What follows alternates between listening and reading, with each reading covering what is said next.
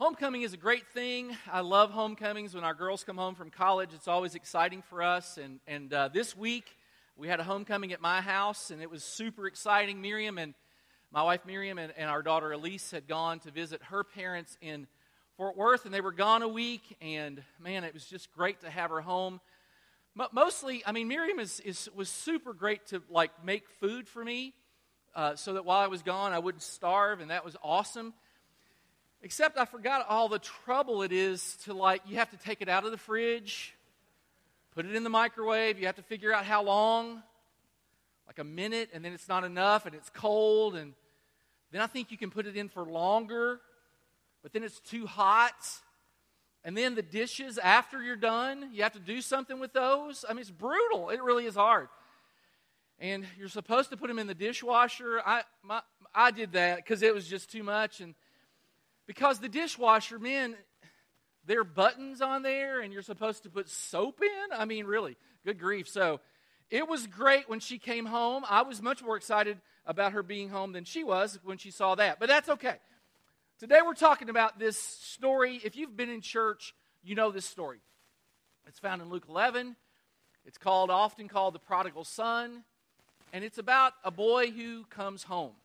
Now there's a backstory to all this, and so we're going to talk about maybe the depth of the story because I think a lot of times we don't know the depth of the story. It's more than a kid goes off and comes back. it is that, but it's much more than that. And so we're going to kind of unpack that today. And so Jesus begins telling these stories. Now, Jesus is the greatest teacher who ever walked the planet. I mean, Jesus is amazing. And he tells stories because stories impact people's lives. And this was a story that would have been familiar, at least the, his audience would have understood it in a sort of a depth that we're going to try to get to today. Okay? So Jesus begins telling this story. There was a man who had two sons. And, and this is super important. The, the main thing of this story, main, the main point of this story, is, is that there's this father, and he really loves his sons. In, in fact, this family is part of a village. And as part of a village in, in the near Mid East back in that day, it was really very community centric. There was a, you know, there's a village and there would be a town square and, and business transactions took on there and everybody kind of knew everybody's business. That was the nature of a village. And everybody in the village knew about this father who had two sons. And this father, he was wise and patient and kind and, and he was disciplined and, and he was honest, but he was firm. And he's got two sons. And these sons break his heart because sometimes kids will do that to you as a parent. They'll break your hearts. And he had two sons, and they both broke his heart, but in different ways. And Jesus tells this story, and it's eh, do you all know about birth order? Like if you're the oldest, you're a certain way. If you're the youngest, you're a certain way. Jesus nails this in, in psychological terms when he talks about these two sons. Now, there's a youngest, and usually the youngest child is creative and unconventional, and they're tantrum throwing and they're rebel charmers. And the thing about youngest children, and I am one, we, we kind of like attention. It's sort of how we roll. Uh, we want to be the bride at every wedding and the corpse at every funeral. I mean, it's kind of like, look at me. We have this way of getting our way. We're a little spoiled. We're a little immature. We're a little entitled. We're a little impulsive. Look at me, aren't I cute? Give me, give me, give me. That's kind of the motto of the youngest child. Then there are firstborn in this story. They're the perfectionist achievers, kind of role models. They make up their beds, they get good grades. They, uh, they're kind of bossy. They're not always super kind to their younger siblings, a little bit judgmental, kind of proud, stop poking each other. That's how it works. Okay. Now, in this story, there's no middle child, but in the birth order dynamics, the middle child is supposed to be the healthiest and most well adjusted. That's what the experts say. That's what researchers say. To my middle sister, Vicky, I say whatever. They used to think the earth was flat, so I don't even buy it. But anyway, that's sort of the notion. So you've got a youngest child, you've got an oldest child in this story, and Jesus sort of nails it with the psychology of the youngest and the oldest. Now, this is the story. The younger one said to his father, Father, give me my share of the estate. You have to understand something. typically a person didn't receive their share of the estate until their father died. So, by making this request, he was basically saying, I'm tired of waiting for you to die. I'd like my stuff now. Anyone in Jesus' audience and everyone in Jesus' audience, when they heard that sentence, would have gasped because it was basically saying, Daddy, I wish you were dead. I mean, it's troublesome, honestly. He asks for his estate. He would have gotten a third of the estate. The oldest son would have gotten two thirds of the estate. And so he's saying, Hey, I'd like my portion of the estate now. I'm tired of waiting for you to die. So the father divided his property between them. And not long after that, the younger son got together all he had and set off for a distant country. Now, there's an important phrase there that we don't want to blow past, and that is not long after that. There was a time, look, it's not like this guy had his resources in a bank someplace. Uh, he had to liquidate his, his assets. He, he had cattle, he had slaves, and if he's going to give this kid uh, money, he had to get rid of the stuff he owned in order to give him money. That's kind of how it would have worked. And in the liquidation process was a time for this kid to reconsider. I mean, you know, sometimes you say stuff and you want to take it back. Have you ever said something you wanted to? I mean, sure you have. And you, you said something, and he said something, and, and the liquidation process would have taken a while, and then the village would have gotten involved. Because who's this father going to sell stuff to? But other people in the village. And, and that would have been water cooler talk on Monday morning. Hey, did you hear? you know, Joseph's son wants his inheritance early. And it would have been scandalous. And everybody in the village would have known. But the liquidation time was time for the kid to reconsider. And maybe he had been a little rash. Maybe he had been a little harsh. Maybe this really isn't something I want to do. And yet, he didn't change his mind. Now, I mentioned the village. By asking for his inheritance early, not only was he dishonoring his father, he was also dishonoring his village. Because basically, what he was saying is, I don't want to live with you people. I, I don't love my dad particularly, and I sure don't like any of y'all. That, that's kind of what this request was about. And for several days, the liquidation process would have taken place. And this might have been months, frankly, in a story like this. But eventually, eventually, the father liquidates enough assets to give the boy his share. And the younger son got together all he had and set off for a distant country and there squandered his wealth in wild living. He, he went to a different, distant country because he really didn't want to be a part of that village anymore. And as he leaves town, you can kind of see it, kind of a little cocky, kind of shakes the dust off his feet. He's eager. He can't get out of there quick enough. And this distant country would have been now, he's a Jewish boy. He would have gone to a country with Gentile people, people not like him, had different morals, different standards. And everything there was shiny and bright and self indulgent and desirable and pleasurable and satisfying. And he is living the high life but the money runs out. Because the money always runs out. Uh, if, if, if not in life, in death. I mean, eventually that goes away. And then the story takes a desperate turn. After he had spent everything, nothing like planning for the future, after he had spent everything, there was a severe famine in that whole country, and he began to be in need.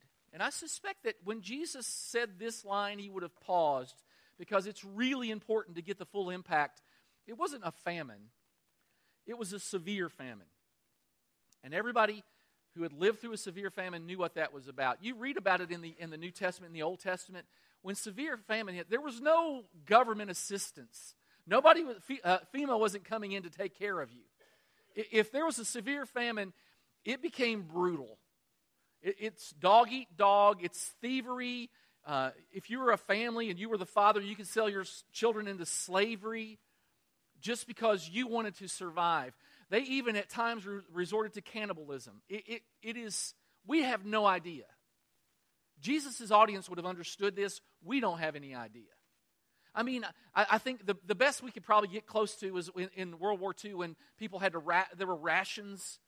They rationed gas and food. Not very many of us have ever experienced anything like that. I've never rationed anything, as you can tell. Uh, no rationing going on much with me. But they understood this. And when Jesus dropped this line, everybody got real quiet because they knew what it meant for there to be a severe famine. And it gets worse. So, he went and hired himself out to a citizen of that country who sent him to his fields to feed pigs. What's the relevance of feeding pigs? I mean, he could have been, Jesus had, uh, he had, uh, he could go any direction he wanted to. He's the author of this story. Why would he choose pigs in talking about a Jewish boy? Because it's incredibly humiliating. It, I mean, to eat pigs was forbidden for Jewish people, and and this was there. There's low, and there's lowest, and this is lowest. And then he says he longed to be filled, to have his uh, stomach filled with the pods that the pigs were eating, but no one gave him anything. Now, it's at this point that the boy's heart turns. The most desperate time in his life. In recovery, they talk about this as hitting rock bottom. There's a place where you get to where it's like, I can't do this anymore. I've got to do something else. I've got to change my life. I've got to make, uh, you know, turn over a new leaf. I've got to do something new and different. And this is the low point for this boy. Now, here's what you might not know about this culture. If this boy dared to go back home, he had already insulted his community. I mean, he'd really insulted them. I, want my inheritance early, and I don't want any part of any of you people. And as he walks away, he really doesn't have a lot of options about coming back. This is a, a very visual culture. They would do things to sort of s- symbolize what had happened in a person's life. And if this boy came home and the village got to him first, this is what would happen. They would gather in the town square and they would take a pot that maybe something like this. And they would, all the village would gather together with this pot. And they would say, You have bo- broken relationship with us. You've broken relationship with us. And we want to have nothing to do with you. And they would take a pot and they would break it. And there would be people in the audience going, oh. And uh, uh, they'd break that pot and they would say, this symbolizes what you've done to your father. This symbolizes what you've done to us. You are broken beyond repair, and we want to have nothing to do with you. You're not welcome here. You're never going to be welcome here. And if the village got to the boy first, there was this ceremony. It was called kizaza. And kizaza means the cutting off. And that's why it took him so long to figure out you know what? At least if I go to the village, I have a chance it's not much of a chance. And if the village gets to me first, there's not much of a chance. But he decides, and he makes a plan, and he comes up with a little speech, and he he sees the village. Because can you imagine this? You know this is likely. I mean, you're, you're about to die. You're starving to death. You got no options. And you're walking home and you see the village you see it, and you know that's probably what you're going to get, which means you're going to go off someplace and die, but at least you're going to give it a go. You're going to make an effort. You're going to see if they might be gracious, but they typically wouldn't be. And he heads home. And he sees the village. And at the gate, there's an old man. And he sees somebody coming, and he stays there every day because he knows if he doesn't get to his son first, this is what will happen. And he sees his son from a distance. And you know, you can tell people from like their um, the way they walk and their their posture from a distance. You can see somebody, and a lot of times you'll know, especially mothers and children or fathers and children. And he knew. And this is what happens next. While the boy was still a long way off, his father saw him and was filled with compassion. And he ran to his son and threw his arms around him and kissed him. And you have to understand the significance of this father running. This was a, it's a very, um, it's a society where fathers are revered. It, it, is a big deal to be the man of the house in this culture. And a man of means like this would never run. He had, would have an ornate robe and it would be long. In order to run, you'd have to pull your robe up. Simply not done by men because that would expose your legs and that was humiliation. Now, maybe a slave would pull up his robe and run, or a little boy, but never, never a man, and never the patriarch of the family because that's just not the culture.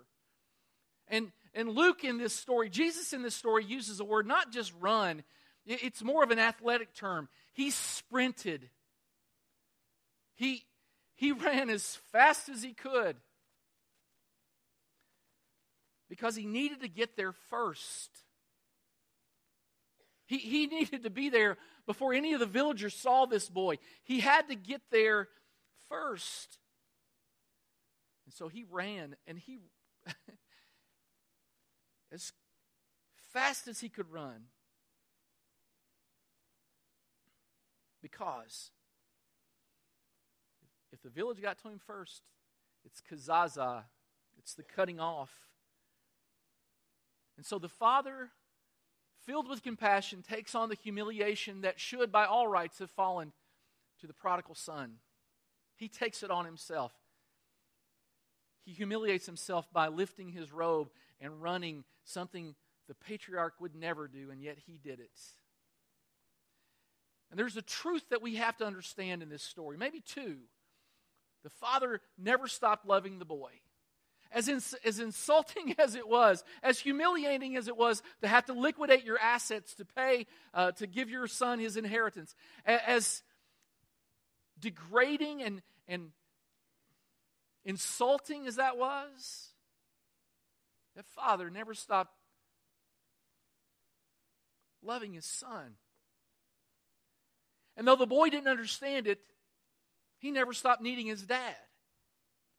He, he thought he was independent and he thought he was living the high life, and yet he still needed his son. And, and the big idea of the story today is that our Heavenly Father's love for us is without bound. His compassion is beyond compare. He bares his legs and he humiliates himself and he comes sprinting to us when we cry for help. The son said to the father, I've sinned against heaven and against you. It's sort of a rehearsed. He's been practicing this. And you can imagine as he's starving and walking home, he's, he's going through this in his mind. What does this look like? What am I going to say? I've sinned against heaven and against you. I no longer, I'm no longer worthy to be called your son. Make me, he's going to say, make me a slave. That's kind of the next part of it. He's already rehearsed it once. I, I want to, I just, will you just let me be a slave? Treat me as horribly as you want to. Make me the lowest of the lowest slaves. I just, I'm hungry and I need to be home.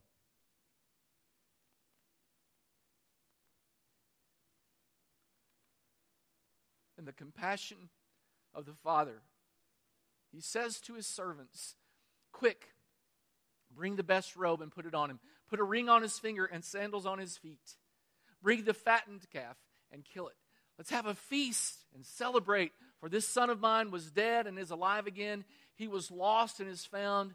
So they began to celebrate. one of the morals of this story is you don't earn your way home, you don't earn it. The father shuts him down in the middle of his little speech, and he just says, There will be no breaking of the pot today. There'll be music, there'll be dancing, they'll be feasting. But that which was lost is found, that which was dead is alive, and this is how we're going to go home. Now, every one of us has a story. Maybe you're in a far country or you've been in a far country and you made bad, really bad choices. Been selfish, you slept around, you've cheated, committed crimes, ripped off innocent people, involved in a lifestyle that if we knew about it or you think if we know about it, that we would be embarrassed for you. What you need to know is you can come home. You don't have to. You have a choice. The Father's not going to make you come home. The Father didn't go to where the boy was, He didn't drag him out, bring him home. But you can come home. It's a choice, and you can. You might be like the older son. When the boy comes home, he's resentful that the father would be so gracious. And some people go to church all their lives and they get so judgmental and proud. And they live kind of a church life and then they have a real life and it's not the same. See, truth is, we don't earn our way home. We don't earn our way into God's good graces either by actions or by being like the older son or giving some speech like the younger son. We don't earn our way home. Philip Yancey, great author, wrote a book entitled What's So Amazing About Grace? And he sort of retells this story. And if you'll indulge me, I wanted to read it to you because I think it's kind of sets it a little more clearly in our context. So give me about five minutes to read this. A young girl grows up on the cherry orchard just outside of Traverse City, Michigan. If you've ever been there, amazing, by the way. Her parents, a bit old fashioned, tend to overreact to her nose ring, the music she listens to, the length of her skirts. They ground her a few times and she seethes inside. I hate you, she screams at her father when he knocks at the door of her room after an argument. And that night, she acts on a plan she has mentally rehearsed. And she runs away. She's visited Detroit only once before on a bus trip with her church youth group to watch the Tigers play because newspapers in Traverse City report the lurid detailing gangs of gangs, drugs, and violence in downtown Detroit, she concludes that it is probably the last place her parents will look for her. California, maybe, Florida, not Detroit. Her second day there, she meets a man who drives the biggest car she's ever seen, and he offers her a ride, buys her lunch, arranges a place for her to stay. He gives her some pills that make her feel better than she's ever felt before. She was right. All along, she decides, her parents were keeping her from all this fun. The good life continues for a month, two months, a year. The man with the big car, she calls him boss, teaches her a few things that men like. Since she's underage, men pay a premium for her. She lives in a penthouse and orders room service whenever she wants. Occasionally, she thinks about the folks back home, but their lives now seem so boring that she can hardly believe she grew up there. She has a brief scare when she sees her picture printed on the back of a milk carton with the headlines, Have you seen this child? But by now, she has blonde hair, and with all the makeup and body piercings, jewelry, that she wears, nobody would mistake her for a child. Besides, most of her friends are runaways, and nobody squeals in Detroit. After a year, the first small signs of illness appear. And it amazes her how fast the boss turns mean. These days, we can't mess around, he growls, and before she knows it, she's out on the street without a penny to her name. She still turns a couple of tricks at night, but they don't pay much, and all the money goes to support her drug habit. When winter blows in, she finds herself sleeping on the metal grate outside the big department stores. Sleeping is the wrong word. A teenage girl at night in downtown Detroit can never relax. Dark bands circle her eyes. Her cough worsens. One night, as she lies awake listening for footsteps, all of a sudden everything about her life looks different. She no longer feels like a woman of the world. She feels like a little girl lost in a cold and frightening city. She begins to whimper. Her pockets are empty and she is hungry. She needs a fix. She pulls her legs tight underneath her and shivers under the newspapers she's piled atop her coat. Something jolts, a synapse of memory, and a single image fills her mind of May in Traverse City when a million cherry trees bloom with her golden retriever dashing through the rows and rows of blossomy trees in chase of a tennis ball. God, why did I leave? She says to herself. And pain stabs her heart. My dog back home eats better than I do now. She's sobbing, and she knows in a flash that more than anything else in all the world, she just wants to go home. Three straight phone calls, three straight connections with the answering machine. She hangs up without leaving a message the first two times.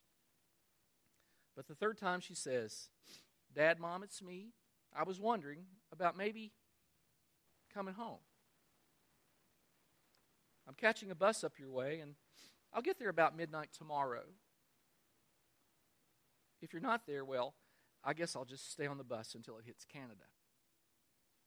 It takes about seven hours for a bus to make all the stops between Detroit and Traverse City. And during that time, she realizes the flaws in her plan. What if her parents are out of town and miss the message? Shouldn't she have waited another day or two until she could talk to them? Even if they are home, they probably wrote her off a long time ago. She should have given them some time to overcome the shock. Her thoughts bounce back and forth. Between those worries and the speech she is prepared to give her father, father Dad, I'm sorry. I know I was wrong. It's not your fault, it's all mine. Daddy, can you forgive me? And she rehearses the words over and over. Her throat tightens even as she rehearses them. She hasn't apologized to anyone in years. The bus has been driving with lights on since Bay City. Tiny snowflakes hit the road and the asphalt steams. She's forgotten how dark it gets at night out here. A deer darts across the road and the bus swerves. Ever so often, a billboard, a sign posting the mileage to Traverse City. When the bus finally rolls into the station,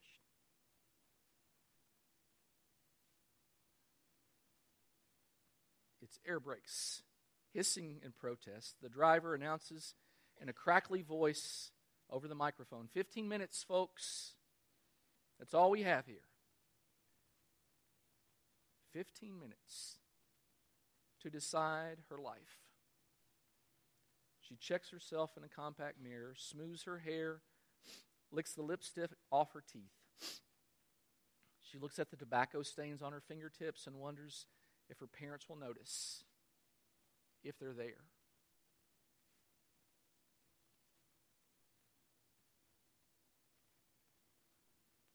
She walks into the terminal, not knowing what to expect. And not one of the thousand scenes that have played out in her mind prepares her for what she sees. For there in the concrete walls and plastic chairs of that bus station stands a group of 40 family members brothers and sisters and great aunts and uncles and cousins and a grandmother and a grandmother, great grandmother to boot. They're all wearing ridiculous party hats and blowing noisemakers. And taped across the entire wall of the terminal is a computer generated banner that reads, Welcome Home.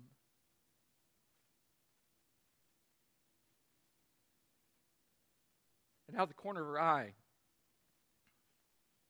breaks her dad. Through the crowd, she looks through tears and begins to, her memorized speech. Dad, I'm sorry.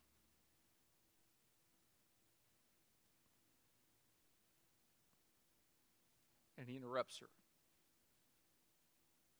And he says, Hush, child. We got no time for that. No time for apologies. We'll be late for the party.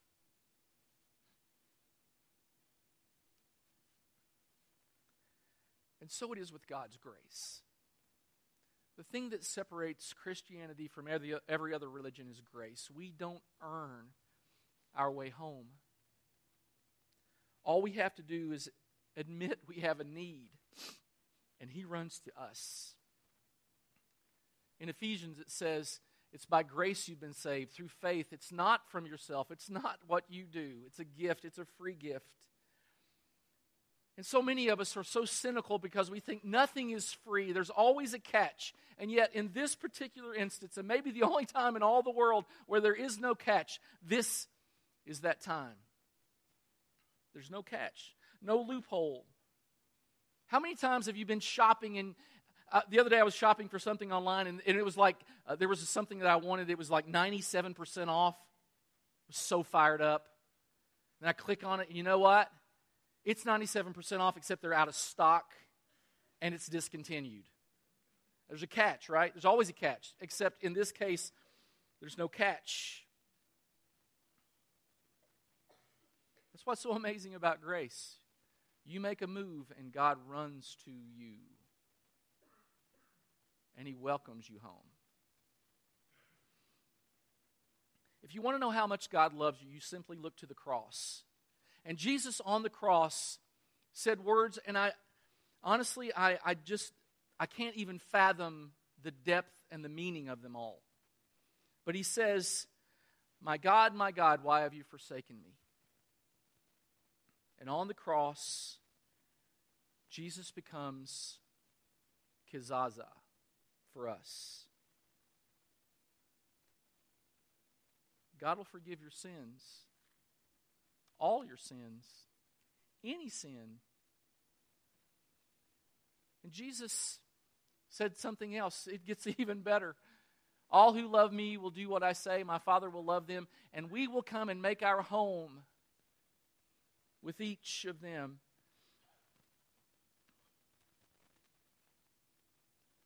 That hunger for home, for some of us, is what God wants us to be. Why haven't I achieved what God wants me to be? And for some, it's I've been so bad, I don't know that God can or will welcome me home.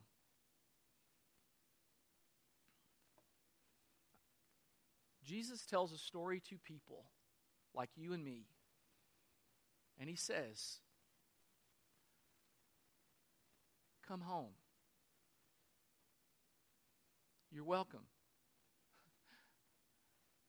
You make the first move, and He will run to greet you. On your outline, I just put a little prayer in case you don't know how to do this. And you'd pray, Heavenly Father, I, I'm going to make the first move. I confess I sin. I, I'm, I'm a sinner and I'm broken. And I ask you to forgive me. And I invite you to make your home in my heart.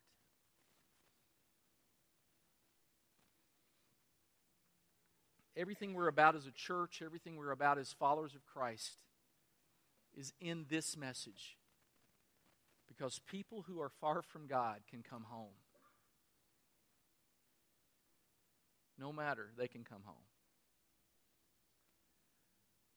I'm going to pray. We're going to take up our offering. And then at the end of the service, I want you to know I'm going to stand over here. I've asked Dwayne to stand over here. If you want to talk to somebody about coming home, if you would like to come home, we'd love to talk to you about that.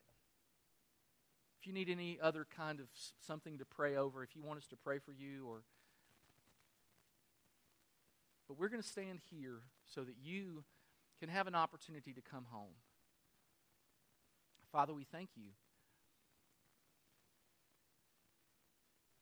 for grace where we don't have to earn our way home. Thank you for this message. Thank you for how much you love us. In Jesus' name, amen.